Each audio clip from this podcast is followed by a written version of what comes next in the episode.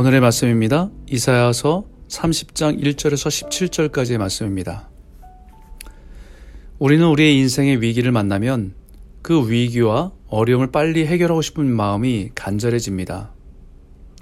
지금 당장 직면하고 있는 어려움으로부터 빨리 벗어나고 싶은 욕구가 더욱 강해지는 것은 당연한 것이지요.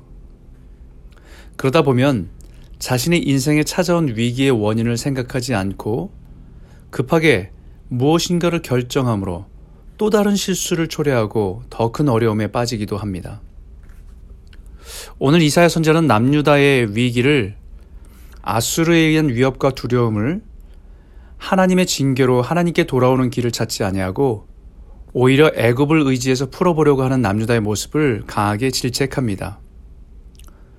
그 모습의 근본적인 모습을 1절에 그들이 개교를 베푸나 나로 말미암지 아니하며 맹약을 맺으나 나의 영으로 말미암지 아니하고라고 말합니다.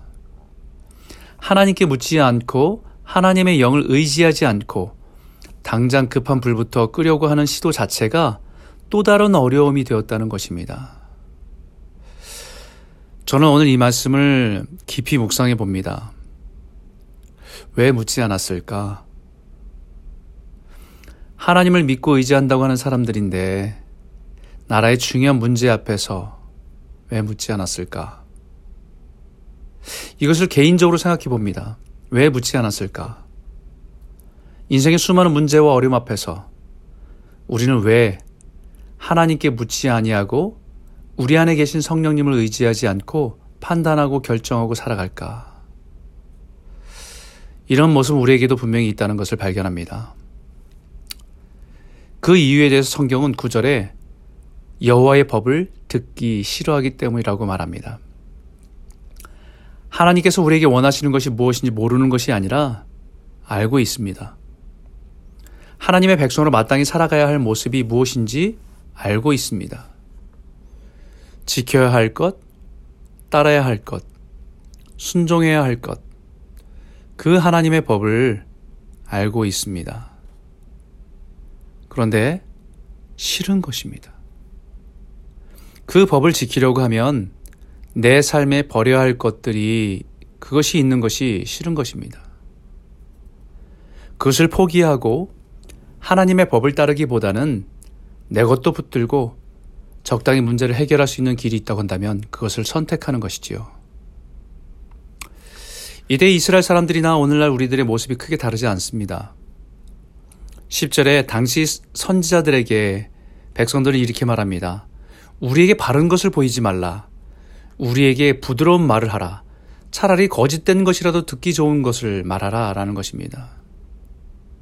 우리에게 바른 것을 보이지 말라는 것입니다. 불편하다는 것입니다. 지금 우리 마음이 불편하니까 우리들 마음에 부드러운 말을 하고 우리들에게 듣기 좋은 것을 말해달라는 것이죠. 이것은 디모데후서 4장에 똑같은 말씀이 있습니다. 때가 이르리니 사람들이 바른 교훈을 받지 아니하고 귀가 가려워서 그것을 긁어주고 시원하게 해줄 가르침을 좋아하고 바른 교훈보다는 자신의 사역을 만족시켜줄 스승들을 많이 둔다는 것입니다. 바르고 분명한 하나님의 법은 불편하다는 거지요. 불편한 이유는 우리의 불의함이 드러나고 죄악이 드러나기 때문입니다. 그리고 내가 포기하고 내려놓아야 될 것들이 너무 많기 때문입니다. 그래서 사람들은 바른 길보다는 빠른 길을 더 선호하는 것입니다. 그런데 빠른 것 같아서 선택한 빠른 길이 바르지 않아서 그 길 자체가 너무 허무해지고 너무 낭비되는 인생이 될 수 있다는 것이죠. 그런 이스라엘 백성들에게 하나님께서 직접 말씀하십니다. 15절에 너희가 돌이켜 조용히 있어야 할 구원을 얻을 것이요.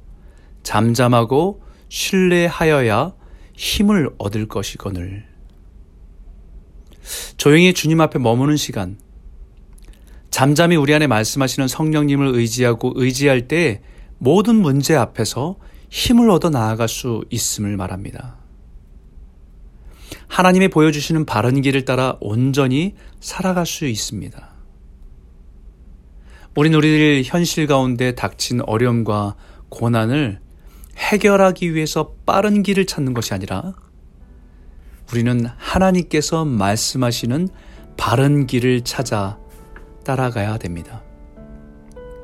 그 바른 길을 따라 걸어가는 첫 번째는 잠시 주님을 바라보며 하나님의 말씀을 묵상하며 우리 안에 말씀하시는 성령님을 따라 순종하는 것입니다.